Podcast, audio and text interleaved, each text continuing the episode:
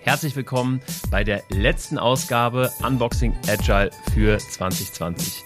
Wir sind auch in 2021 noch dein Podcast für effektives und besseres Arbeiten und du bist hier auch immer noch genau richtig, wenn du mehr über Themen rund um Agilität, Scrum und Co. erfahren möchtest.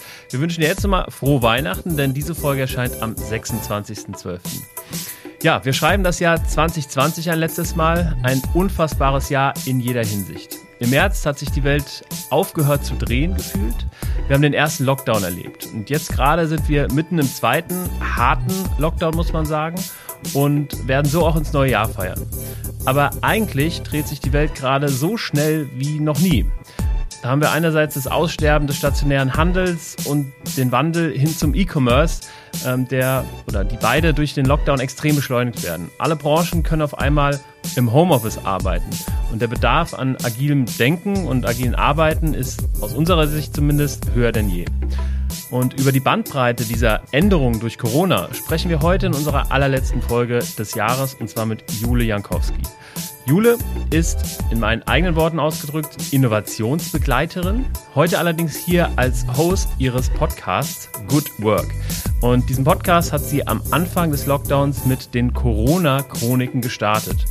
Die äh, Corona-Chroniken sind insgesamt aufgeteilt in 100 Folgen, die sie zwischen Ende März und Anfang September veröffentlicht hat.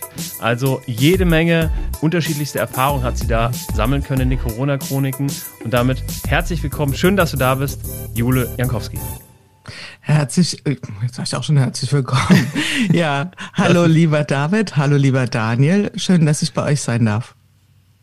Hallo liebe Jule und auch ein herzlich willkommen von mir. Genau, ja. Also du sagst schon herzlich willkommen. Du bist voll im, im Podcast-Modus. Ähm, wahrscheinlich, ja, äh, träumst du nachts von nichts anderem mehr. 100 Folgen äh, in so kurzer Zeit. Ähm, erzähl mal, wie bist du denn da überhaupt drauf gekommen? Ja, also im Prinzip stand am Anfang erstmal gar nicht die Idee, ähm, einen Podcast zu machen, auch wenn ähm, ich ehrlich sagen muss, das, das Thema Podcast hat mich schon lange fasziniert und wie ja viele euch ja auch letzten Endes, äh, ich das schon lange auf dem Zettel hatte, aber immer so ein, ich sollte mal, ich müsste mal, ich würde mal gern wollen. Und äh, im März war die Situation allerdings eine ganz andere da war die Situation dahingehend, dass sich innerhalb von wenigen Tagen, ich glaube, das war ja bei euch auch ähnlich oder zumindestens bei dir, David, ja, sich so die Erkenntnis durchsetzte, dass äh, unsere normalen Jobs, also sprich Training, Beratung, Moderation vor Ort, dass sich das erstmal in Luft auflösen wird und dass ähm, sich auch in der Arbeitswelt wirklich gravierendes verändern wird. Und mein Gedankengang war der, wenn am 16. März, das war ja so ab dem 12., 13. März ungefähr deutlich, die Schulen zugehen wird, wird das logischerweise bedeuten, Kinder zu Hause. Kinder zu Hause äh, bedeutet mindestens ein Elternteil zu Hause und bedeutet Homeoffice in ganz großen Umfang. Und das war so ein Moment, also an den erinnere ich mich ziemlich genau, als das klar war. Ich glaube, es war der Donnerstagabend, es müsste, müsste der 12. gewesen sein, wo ich gedacht habe, ach du liebes Lieschen, das wird ja unsere normale Arbeitsrealität, wie wir sie kennen, komplett auf den Kopf stellen. Wie soll das funktionieren? Und der nächste Gedanke, der mir in den Kopf kam, war, ähm, jetzt müsste man eigentlich das machen, was wir immer predigen, nämlich äh, reflektieren, eine Retrospektive machen, was wir gerade lernen, weil das war schon so eine, ja, wie soll ich sagen, das war vielleicht so ein bisschen der kleine visionäre Teil bei Good Work, dass ich dachte, ähm, es wird ungeheuerliches sein, was wir lernen. Und das sollte man mitschreiben. Und äh, vor dem Hintergrund, dass mein physischen präsenzbasierten äh, Trainings erstmal nicht stattfinden werden, war so die Idee, okay, das ist mein Job jetzt, ja. Ich werde jetzt mitschreiben, was passiert, was ändert sich und was lernen die Menschen daraus. Und, ähm, und dann kam erst die Idee zu sagen, okay, dann mache ich das in Form von einem Podcast. Und ähm, so bin ich dann auch gestartet. Zack, und da kam der Podcast. ja. Also ganz so zack war es ehrlich gesagt nicht, weil ähm, im Gegensatz zu vielen anderen war eine ganz Kleinigkeit noch zu klären, nämlich wie geht das? Also ich hatte wirklich keine Ahnung. Und ich habe damals mein da noch ja entfernt bekannten Netzwerk irgendwie mal gesehen und gesprochen und schon mal ein bisschen ausgetauscht. Partner Ingo Stoll angerufen, der einen ganz tollen Podcast auch macht, den Modcast und der ähm, auch Menschen hilft, wie mir zum Beispiel, ähm, so einen Podcast auf die Beine zu stellen und habe gesagt, Ingo, ich würde gerne einen Podcast machen. Kannst du mir helfen? Dann sagt er, ja, kann ich gern machen. Dann sage ich, ja, geht am Montag los. Sagt er, ui, wir haben Freitag. Sag ich, ja, genau. Und dann haben wir in 0, nix so die Basis hergestellt. Also ab dann ähm, bin ich allein geschwommen, aber erstmal, ähm, ja, ihr kennt das ja, was man alles so zurechtruckeln muss, sich in die Plattform ein bisschen einarbeiten. Und ähm, ja, das ging dann alles sehr, sehr schnell. Und ähm, also was mich tatsächlich so rein praktisch äh, sehr, sehr beschäftigt oder die, die Frage, die mir auf, den, äh, auf der Zunge liegt, äh, wie viel Zeit, ich meine, also 100 Folgen in wenigen Monaten, wie viel Zeit hast du denn deines Tages damit verbracht, Podcasts zu machen? Oder dich in irgendeiner Art und Weise um Gäste zu kümmern, Podcasts zu schneiden, nachzubereiten? Ich meine, das ist ja nicht nur die Aufnahme, das wissen wir drei ja äh, jetzt äh, als Betroffene, als Hoster. Also da ist ja richtig viel Arbeit dahinter. Hast du überhaupt noch was anderes gemacht? Also da gibt es jetzt eine ähm, offizielle und eine inoffizielle ähm, Antwort darauf. Die offizielle wäre natürlich, habe ich auch noch andere Dinge gemacht. Die inoffizielle, ich glaube vor allen Dingen, wenn du meinen Mann, meine Familie fragst, sie würden sagen, überhaupt nichts anderes. Also ähm, das war wirklich eine, eine, äh, eine Mission, der ich da gefolgt bin und ähm, weil nochmal vielleicht zum, zum Verständnis, also ich habe mir auch nicht die Zahl 100 vorgenommen, sondern mein Antritt war, möglichst lückenlos festzuhalten, was ändert sich. Und vielleicht könnt ihr euch noch erinnern, die Dynamik war ja unglaublich. Also wir haben ja montags morgens Dinge erfahren, die schon montags mittags wieder Makulatur waren und dienstags Veränderungen erlebt, die wir uns montags in den kühnsten Träumen nicht hätten vorstellen können. Und von daher war mir schon klar, ich muss das, wenn ich das als Chronistin äh, aufzeichne, auch wirklich sehr dicht machen. Und habe mir ein paar Kollegen geschnappt, die mir am Anfang geholfen haben, Interviews zu machen. Aber tatsächlich, der Tag war mit nichts anderem gefüllt. Und zwar komplett. Ja, und auch lange Tage. Also ich habe wirklich oft bis nachts gesessen. Weil ihr wisst ja auch, es ist ja auch nicht so, dass jeder Mensch äh, einfach rumsitzt und sagt, hm, wann klingelt denn mal das Telefon und jemand fragt mich, ob äh, ich ein Interview geben kann. Also die Recherche allein, ähm, ja, das Durchführen des Interviews, wobei da hatte ich einen Leitfaden, aber dennoch ähm, und sie wurden ja auch immer länger. Also die Anfangsinterviews waren wirklich kurz, Viertelstunde, 20 Minuten. Und ähm, das Format wurde länger und die Taktung aber auch ein wenig, ähm, also oder nicht ein wenig, deutlich langsamer. Also ich glaube, am Schluss waren wir wirklich so bei einem Interview die Woche. Ja. Hm. Und ähm, jetzt hattest du ähm, die verschiedensten Berufsgruppen, Polizisten, Berater, Forscher, hm. mein Hausarzt und dein Hausarzt auch, den ja, genau. Boris Steinhardt. Ähm, wie, also, ähm, wie, wie, bist du da rangegangen, die, die Gäste auszusuchen? Ja, da würde ich dir jetzt auch wieder gerne strukturierte Antwort geben oder ähm, und, und die gibt's wahrscheinlich nicht. Also ich habe mich schon versucht, danach zu steuern, möglichst ein breites Bild zu entwickeln. Also eben nicht jetzt nur mit Menschen zu sprechen, die vielleicht in einer ähnlichen Situation sind wie ich. Davon hatte ich auch ein paar Kollegen. Ähm, du warst ja auch dabei und Daniel, du warst auch dabei. Ähm, mir war es aber auch ganz wichtig, aus ganz anderen Berufszweigen oder, oder Arbeitskontexten Menschen zu bekommen. Und ja, da hatte ich mir schon so ein bisschen eine grobe Übersicht gebaut und gesagt, ich möchte gerne selbstständige Menschen aus dem Einzelhandel, ähm, möchte ähm, Wissenschaftler, also aus Forschung und Lehre jemand haben, aus großen Unternehmen, aus kleinen Unternehmen. Und ich glaube, die Leitfrage für mich bei der Auswahl war erstmal, wer ist mutmaßlich besonders betroffen? Also am Anfang auch äh, hatte ich auch Interviews mit Menschen von Lufthansa. Ich kann mich erinnern, Maren Spiller, die ist Organisationsentwicklerin bei Lufthansa und ähm, die sagte den Satz, der mich da sehr berührt hat. Ja, mein Job ist erstmal implodiert. Also ähm, das war schon, das waren schon echt äh, harte Sätze und auch äh, harte Erlebnisse, die die Menschen hatten und ähm, ja, und das nahm dann so seine Dynamik auf und dann kamen auch allmählich Branchen dazu, die ich vielleicht erstmal gar nicht so auf dem Schirm hatte.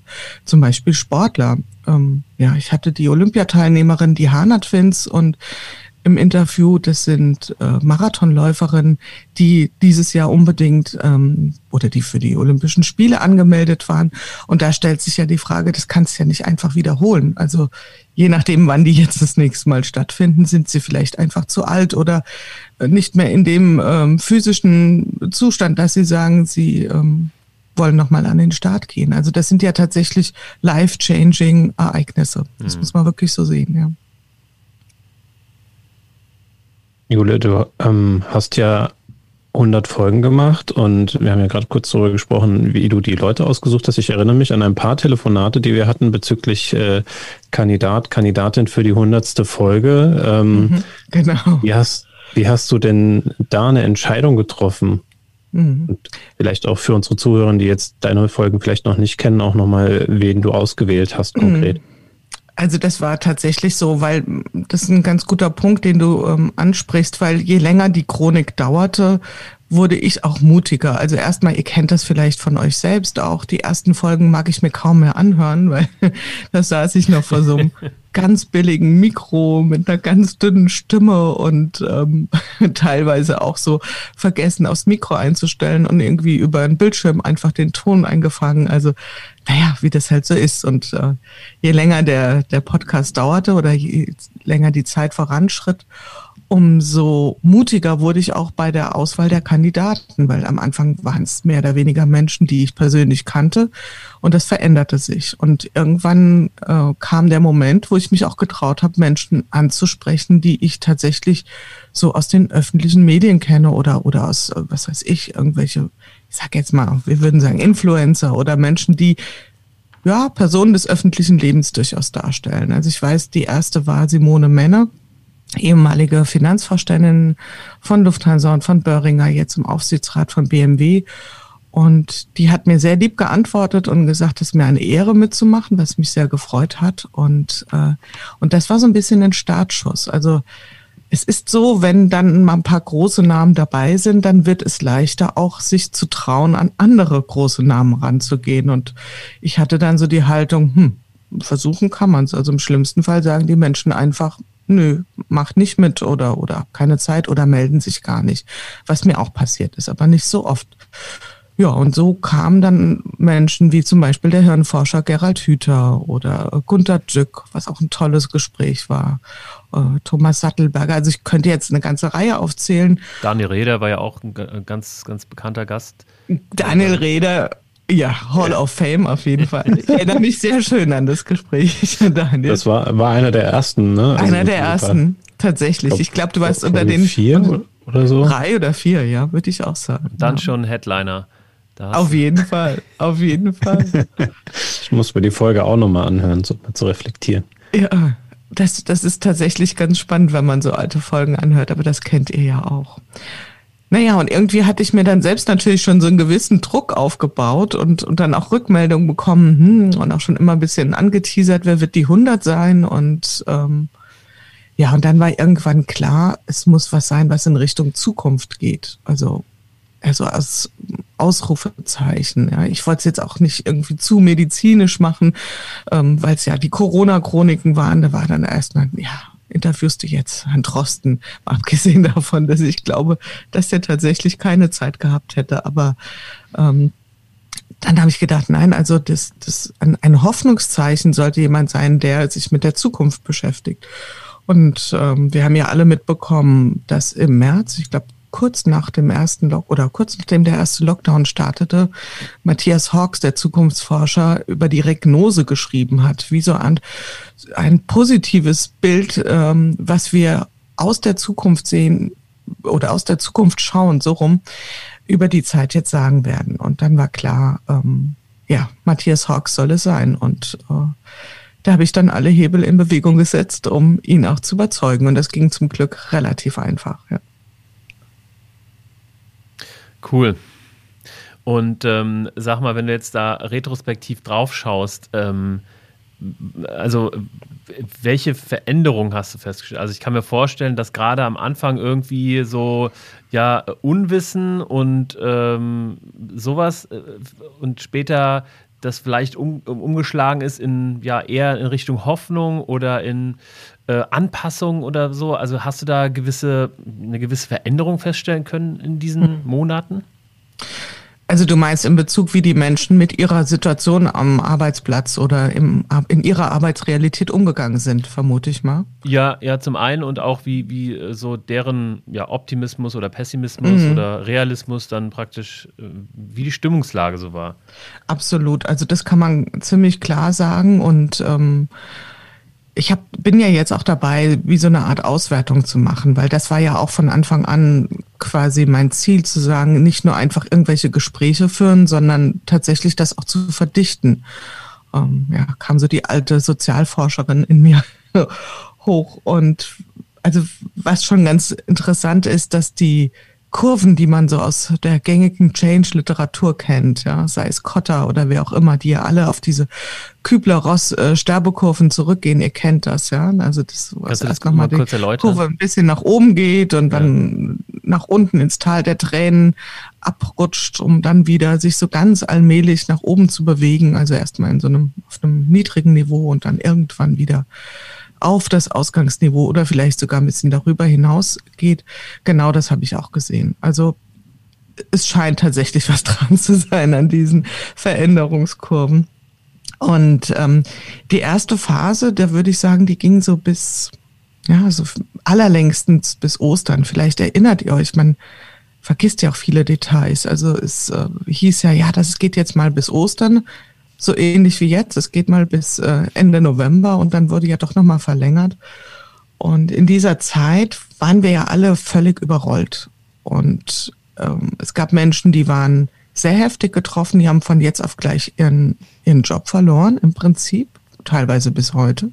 Stichwort Veranstalt äh, Veranstaltungsbranche, Künstler größtenteils. Ähm, und was ich aber im Nachhinein sagen würde, war eine totale Euphorie in der Stimmung. Es klingt ein bisschen absurd, also deswegen habe ich die Zeit auch als Zeit der Helden bezeichnet. Also äh, Stichwort Rackern und runterkommen, also dieses ähm, Entschleunigung, was ja so oft in den Medien diskutiert wurde, habe ich in den Interviews 0,0 festgestellt. Es gab auf der einen Seite die sogenannten, ich finde das Wort sehr schrecklich, aber ich, deswegen sage ich systemrelevanten, die waren am Rödeln wie verrückt. Also da war von Entschleunigung überhaupt nichts zu spüren. Und auf der anderen Seite gab es die Menschen, die ja, die einfach zum Stillstehen, zum Stillhalten verdonnert waren. Und die hielten sich sehr vornehm zurück und, und sagten auch so Sachen wie, ja, es ist nicht die Zeit für Partikularinteressen. Ähm, und wieder andere, die sehr hart betroffen waren, waren unglaublich kreativ. Also Stichwort Gastronomie.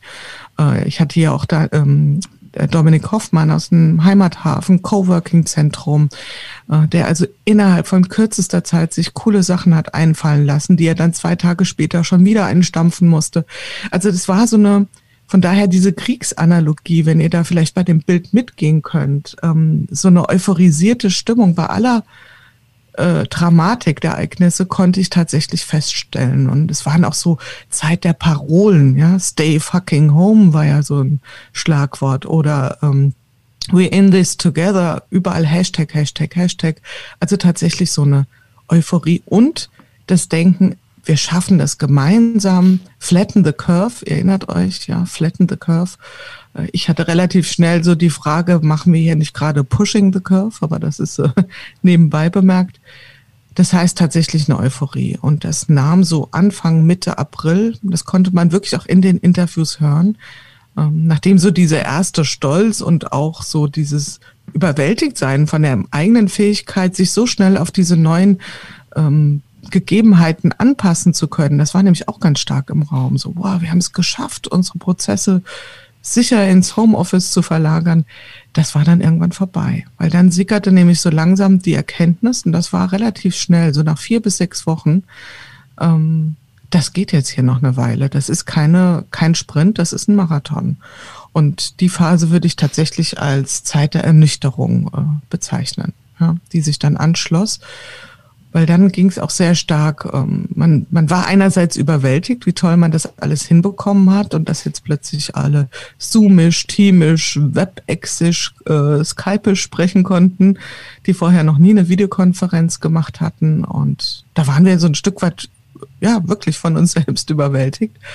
Aber wir haben ja dann auch sehr schnell gemerkt, dass äh, das Digitale durchaus seine Grenzen hat und Zoom-Fatigue. Ähm, gab auch viel Streitereien, auch so im öffentlichen Raum zwischen den Branchen. Wer wird gerettet? Wer wird unterstützt?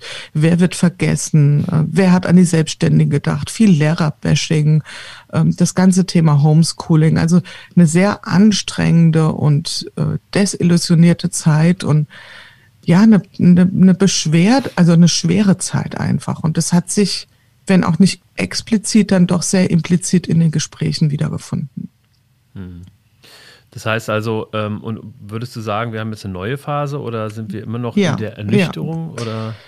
Nee, wir sind, wir sind vielleicht manche noch, also ich sag mal, wir haben ja, wenn wir nochmal die Künstler, ähm, rausgreifen, tatsächlich die Situation, dass es da nicht nur eine ähm, existenzielle Bedrohung gibt. Das klingt jetzt vielleicht ein bisschen seltsam, wenn ich sage nicht nur, ähm, tatsächlich sind diese Menschen ja mit einer Perspektivlosigkeit konfrontiert oder von einer Perspektivlosigkeit konfrontiert.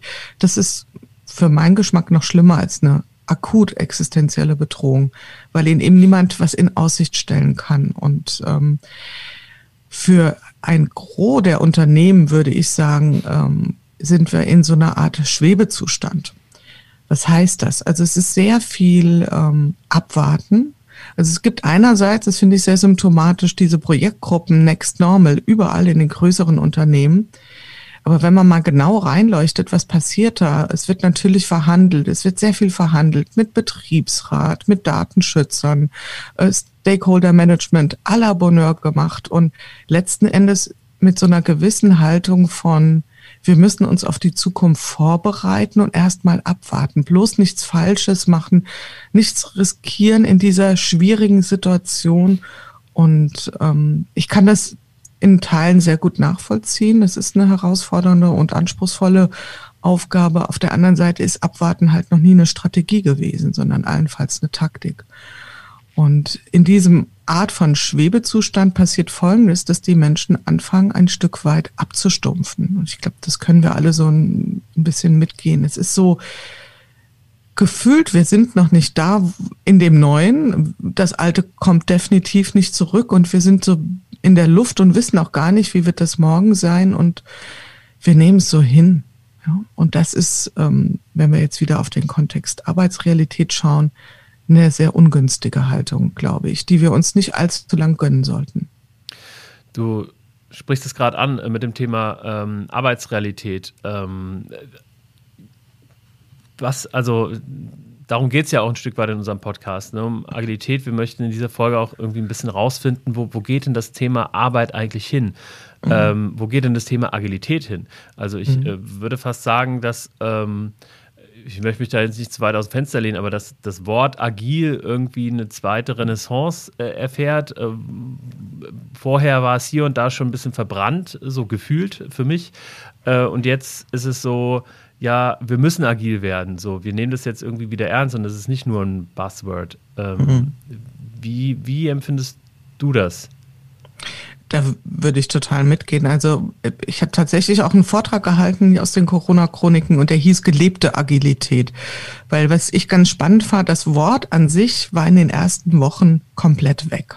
Also so diese Vorstellung, wir machen jetzt mal ein Training zu agilen Arbeitsweisen, das war tatsächlich sehr weit weg. Es ging erstmal darum, Prozesse zu sichern. Aber in diesem Prozesse sichern war im Prinzip alles das enthalten, was wir aus Agilität kennen. Also die, das ganze Thema Inspect und Adapt, das iterative Vorgehen, das war ja Agilität in Reinkultur. Und ich glaube, wie du das auch sagst, dass die Menschen genau in der Situation erstmal verstanden haben, was Agilität überhaupt bedeutet. Also verstanden oder erfahren haben, sagen wir es besser so. Und von daher wäre ich total bei dir. Vielleicht hat sich das Bild sogar geschärft dafür, was agiles Arbeiten ausmacht. Und das Thema Selbstorganisation, ja, muss man auch nicht viel zu sagen. Also das haben die Menschen, die plötzlich remote gearbeitet haben, sehr, sehr deutlich und äh, erfahren, was es bedeutet und sie auch vor Herausforderungen gestellt. Welche Herausforderungen hast du da so erlebt, wenn du mit Leuten gesprochen hast? Also ich in meinem Umfeld habe auch gemerkt, dass das für manche dann, äh, wie du schon gesagt hast, mit den Kindern äh, auf jeden Fall eine Herausforderung war, das überein, äh, übereinzubringen mit dem Arbeitsalltag. Hast du in Bezug auf die reguläre Arbeit, auch über aufs agile Arbeiten, da noch andere Herausforderungen gemerkt?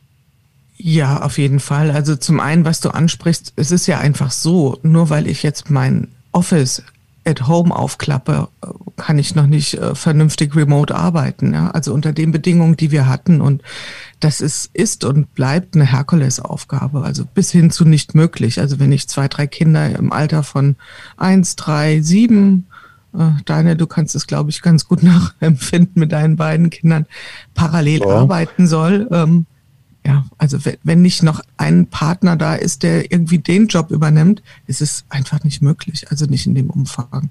Aber deine Frage ging ja eher drauf, äh, auf wenn man auch wirklich auf das Agile oder die Zusammenarbeit schaut.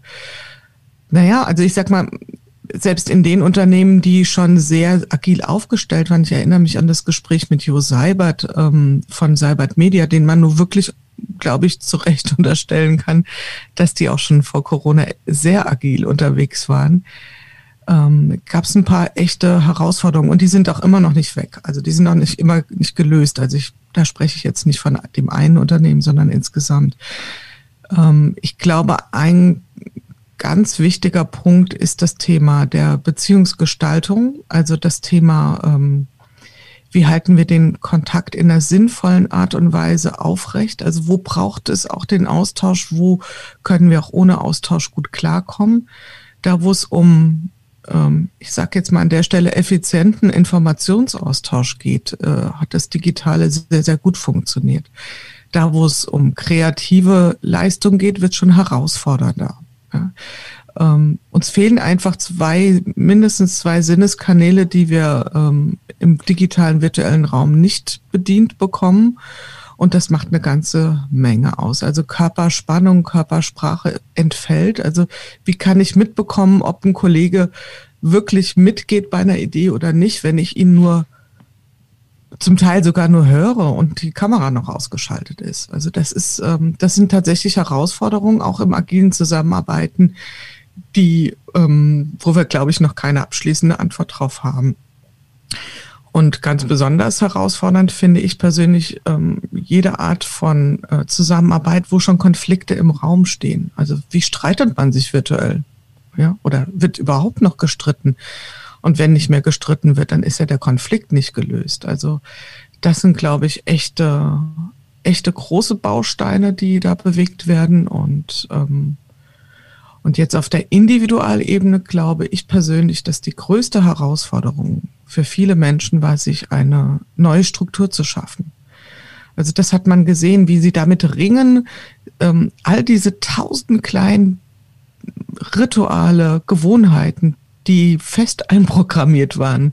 Äh, ich sage an der Stelle immer morgens um 7.34 Uhr mit der S8, ich weiß nicht, ob es die S8 ist, von Bad Vilbel nach Frankfurt fahren, ins Büro schlappen, sich einen Kaffee ziehen, den Rechner hochfahren, den Kollegen XY begrüßen. Diese ganzen, das sind ja alles ganz viele Entscheidungen, die nicht mehr getroffen werden mussten. Das fiel alles weg. Jetzt musste man sich eine komplett neue Struktur schaffen.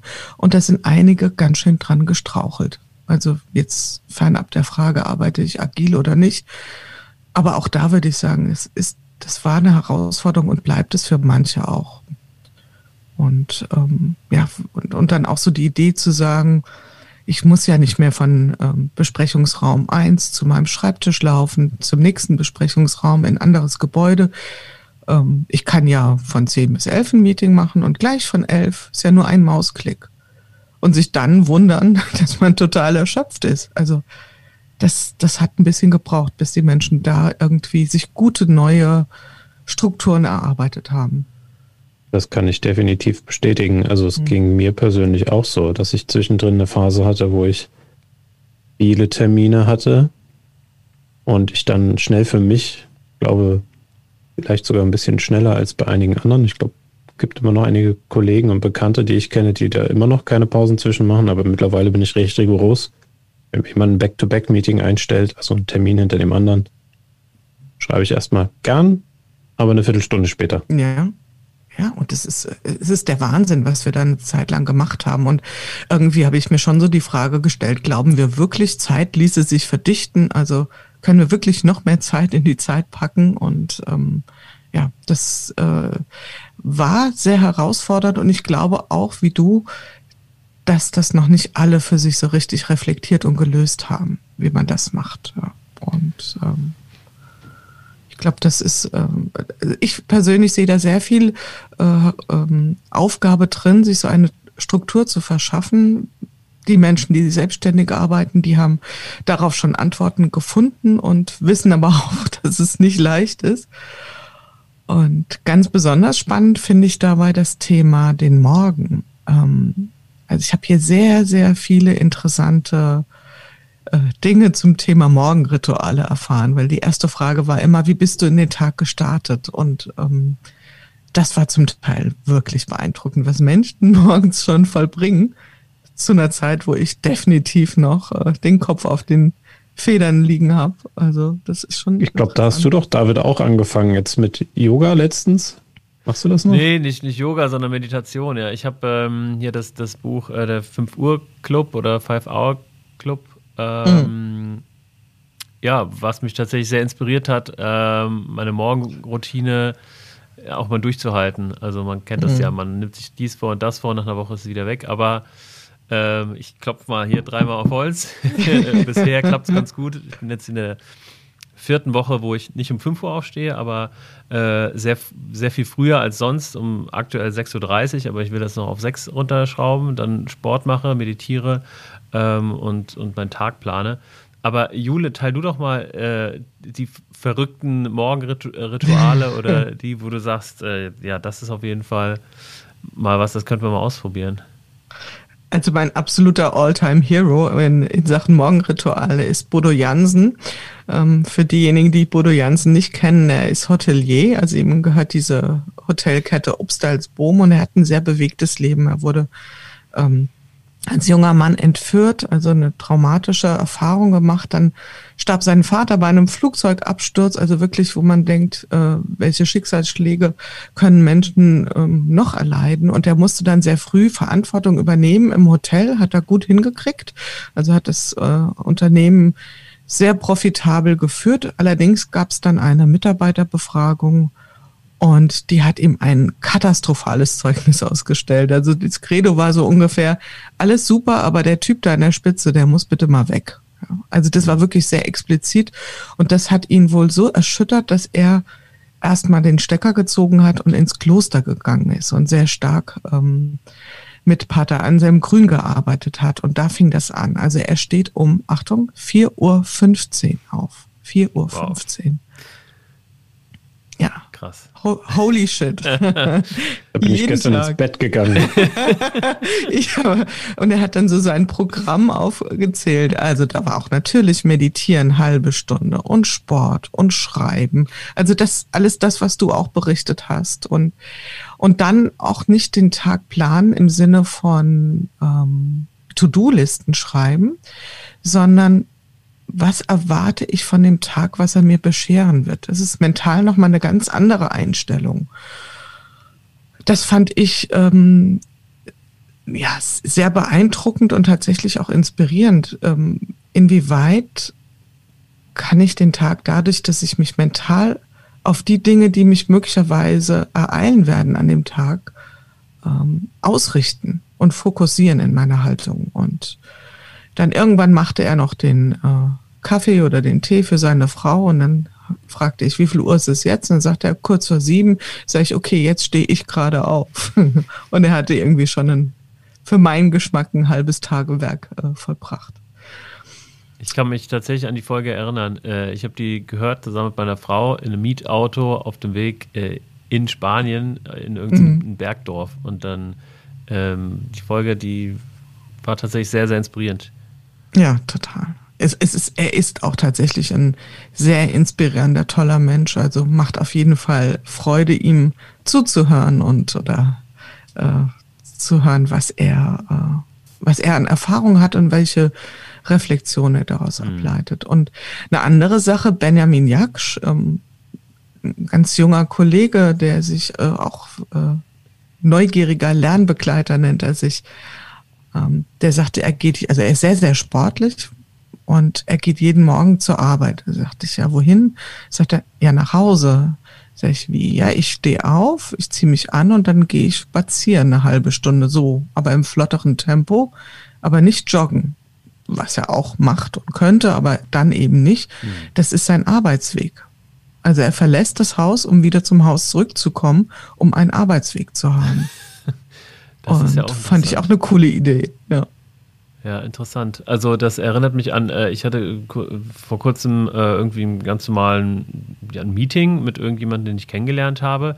Ähm, und der hat mich dann per FaceTime aus dem Park angerufen und hat gesagt, mhm. ja, ich ja, mache halt meine ganzen Meetings, mache ich halt bei einer Mittagsspaziergangrunde.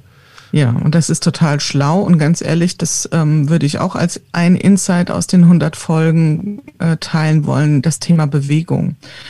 Ähm, das ist, ich nenne das tatsächlich ein Good Work Prinzip, also zu erkennen, welche Kraft in der Bewegung liegt und, ähm, und das, das, das scheint uns Menschen dann doch irgendwo intuitiv äh, in uns hochzukommen, dass wir das brauchen. Und gerade wenn gefühlt sich nichts mehr bewegt im Äußeren, ähm, ist das ein wunderbarer Kontrapunkt, um das Gefühl zu bekommen, ähm, Dinge weiter bewegen zu können, also nicht still zu stehen und ähm, neben allen anderen Effekten, ähm, die Bewegung für sich hat, ist es, äh, glaube ich, ein ganz, ganz wichtiges Thema. Und es äh, kann man fast schon sowas sagen wie, also die Menschen, die es geschafft haben, ein ganz gutes Ritual, gut in den Tag zu starten, Bewegung ähm, irgendwie einzubauen, dass die tatsächlich ein bisschen besser durch die Zeit gekommen sind. Also ich kann das auch nur unterstreichen. Ich habe ein paar Wochen gebraucht, bis ich quasi dieses Ritual für mich entdeckt habe.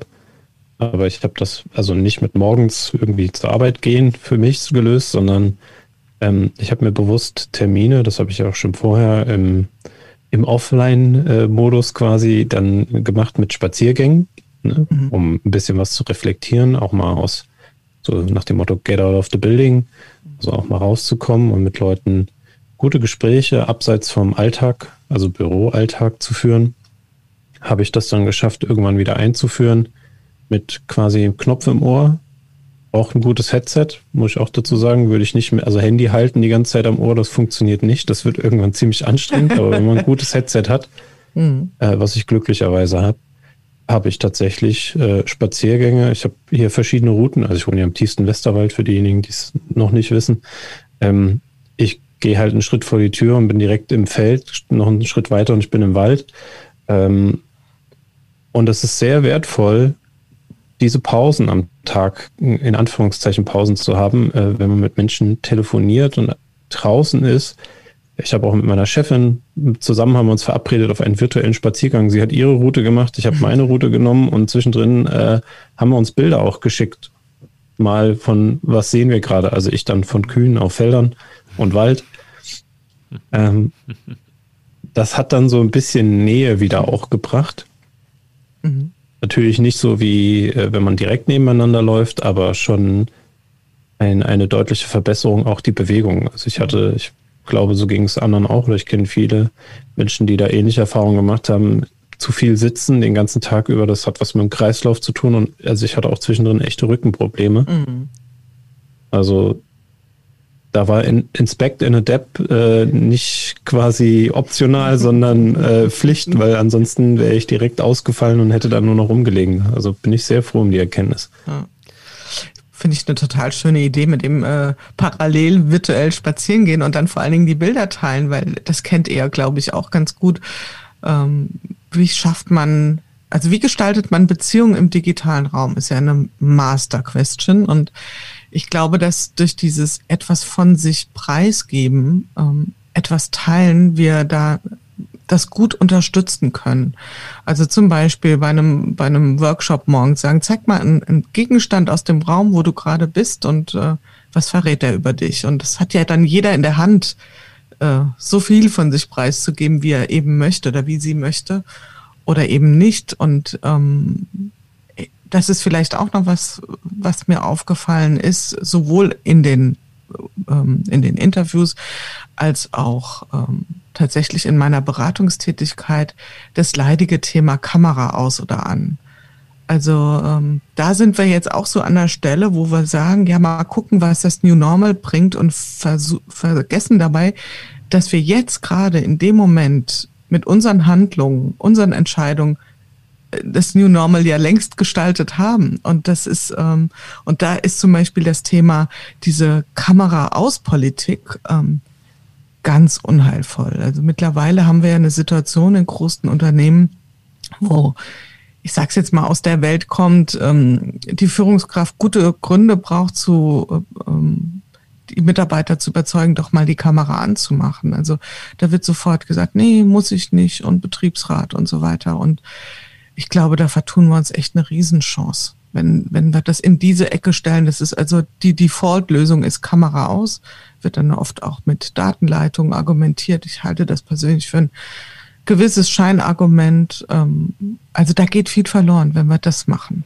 Wenn, wenn das sich so durchsetzen sollte, dass äh, der Normalmodus ist, man sieht sich nicht mehr, ja, nehmen wir uns noch einen Sinneskanal weg. Jule, dazu, äh, du hast schon angesprochen, New Normal, hätte ich vielleicht nochmal eine ausblickende Frage. Ähm, mhm. Also jetzt mal angenommen, äh, jetzt am 10. Januar ist dann Corona weg, komplett weg mhm. und äh, alle sind geimpft äh, yeah. und alles super toll. Äh, wie sieht dann das New Normal aus? Also was bleibt hängen von dieser Zeit? Was, ich habe mir hier das Stichwort Innovationssprung aufgeschrieben, ne? also nach einer oder während einer Krise äh, hat man ja mhm. meistens irgendwie, ob das jetzt ein Krieg ist oder whatever, hat man ja äh, einen Innovationssprung und ähm, einen, einen ja, riesengroßen Motor, der da angeworfen wird. Und was, was, welche Veränderungen werden bleiben und welche mhm. nicht?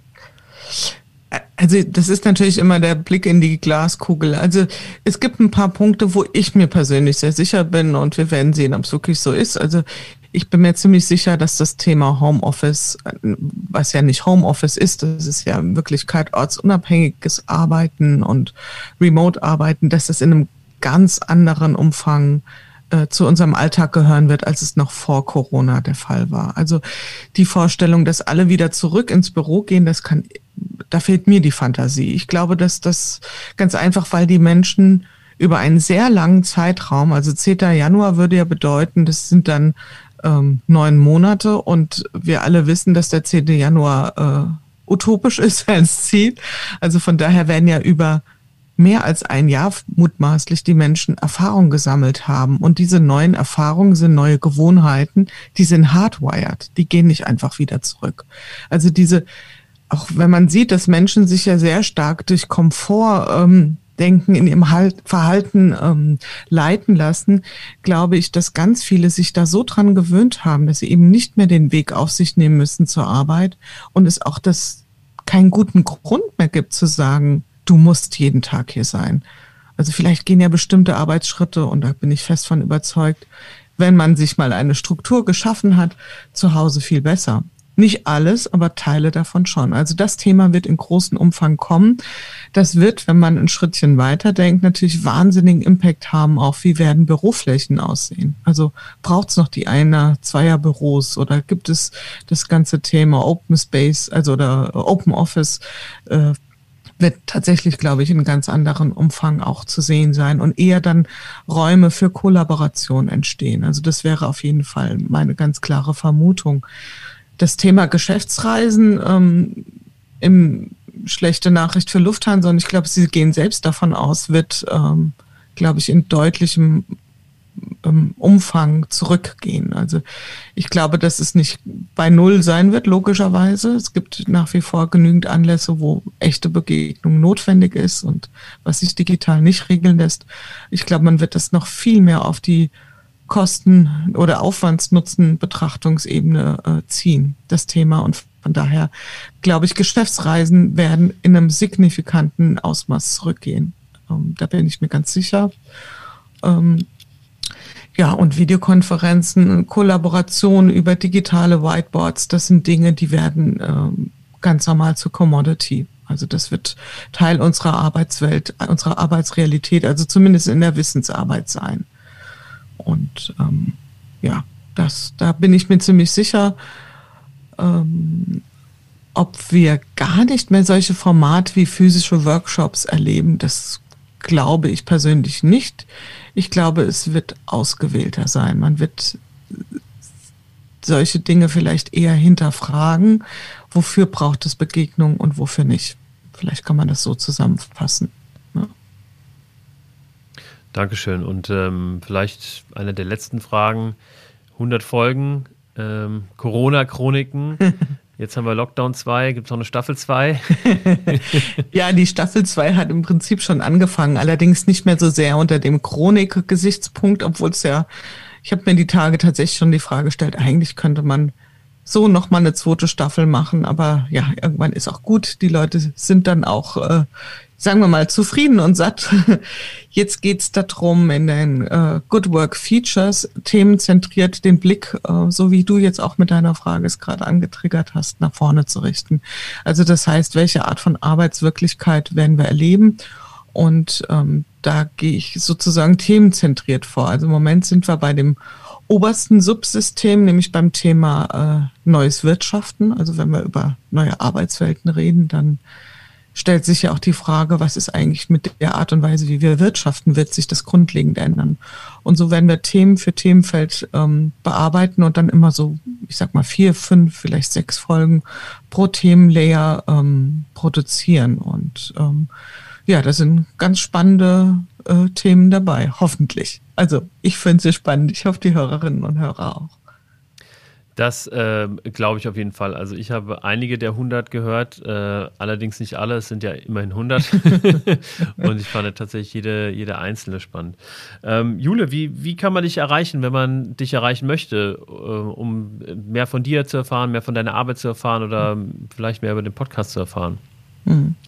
Also den Podcast selbst gibt's da, wo es Podcasts gibt, sprich bei Apple, bei Spotify und so weiter. Und äh, über meine Seite, also das ist ähm, Humic, H-U-M-I-Q geschrieben, die menschliche Intelligenz.de und dort ist der Podcast verankert. Da sind auch Kontaktdaten beziehungsweise auch ein Kontaktformular. Darüber kann man mich ganz einfach äh, anschreiben.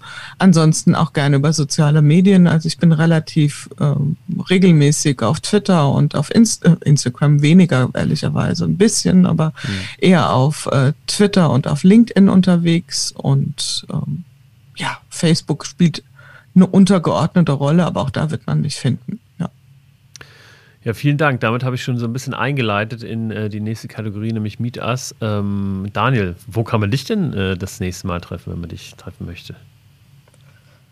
Genau, also ich werde Anfang Januar wieder einen Stammtisch veranstalten und zwar genau am 13. Januar, also Mittwoch und da geht es um das Thema ähm, Building Agile Teams, also erste Schritte zur produktiven Zusammenarbeit. Da kommt der Kai Marian Pukal und die Christina Schreck und erzählen ein bisschen was darüber, wie man es schafft, ähm, sinnvoll die ersten Schritte in Teams, durchaus auch in agilen Teams, anzugehen. Ähm, ich kann den Vortrag empfehlen. Ich habe ihn schon mal ähnlich gehört und habe da echt viel mitgenommen für mich. Also für alle, die irgendwie Teambuilding machen wollen, auch in Bezug Kontext, Agilität, sind herzlich willkommen.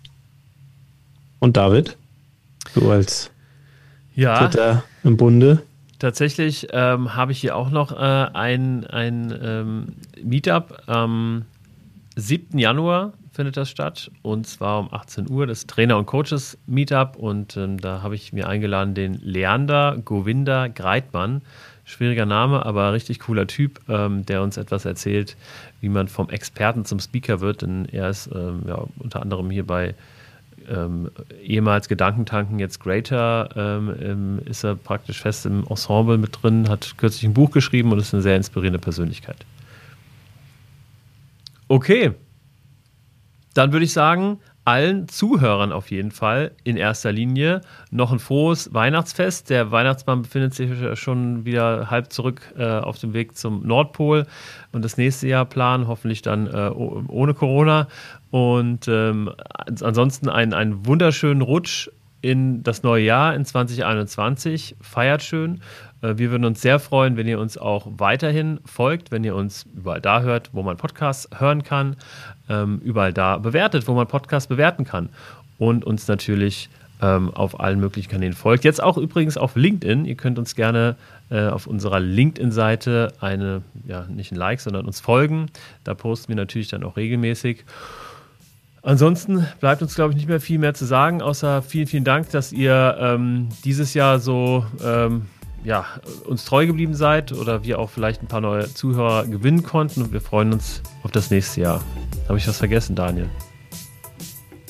Ich würde sagen, wir bedanken uns auch nochmal für äh, genau, dass ihr uns so lange schon zuhört. Also wir sind immer noch überwältigt von der Anzahl der Abonnenten und der Downloadzahlen und ähm, denken, dass wir im neuen Jahr weiterhin gute Folgen für euch produzieren werden mit so tollen Gästen wie natürlich Jule heute ähm, auch nächstes Jahr für euch wieder parat stehen.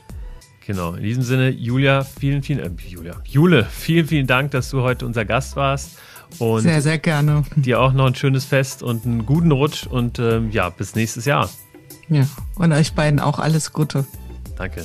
Ciao, ciao. Danke dir. Macht's gut. Bis dann. Tschüss. Thank you.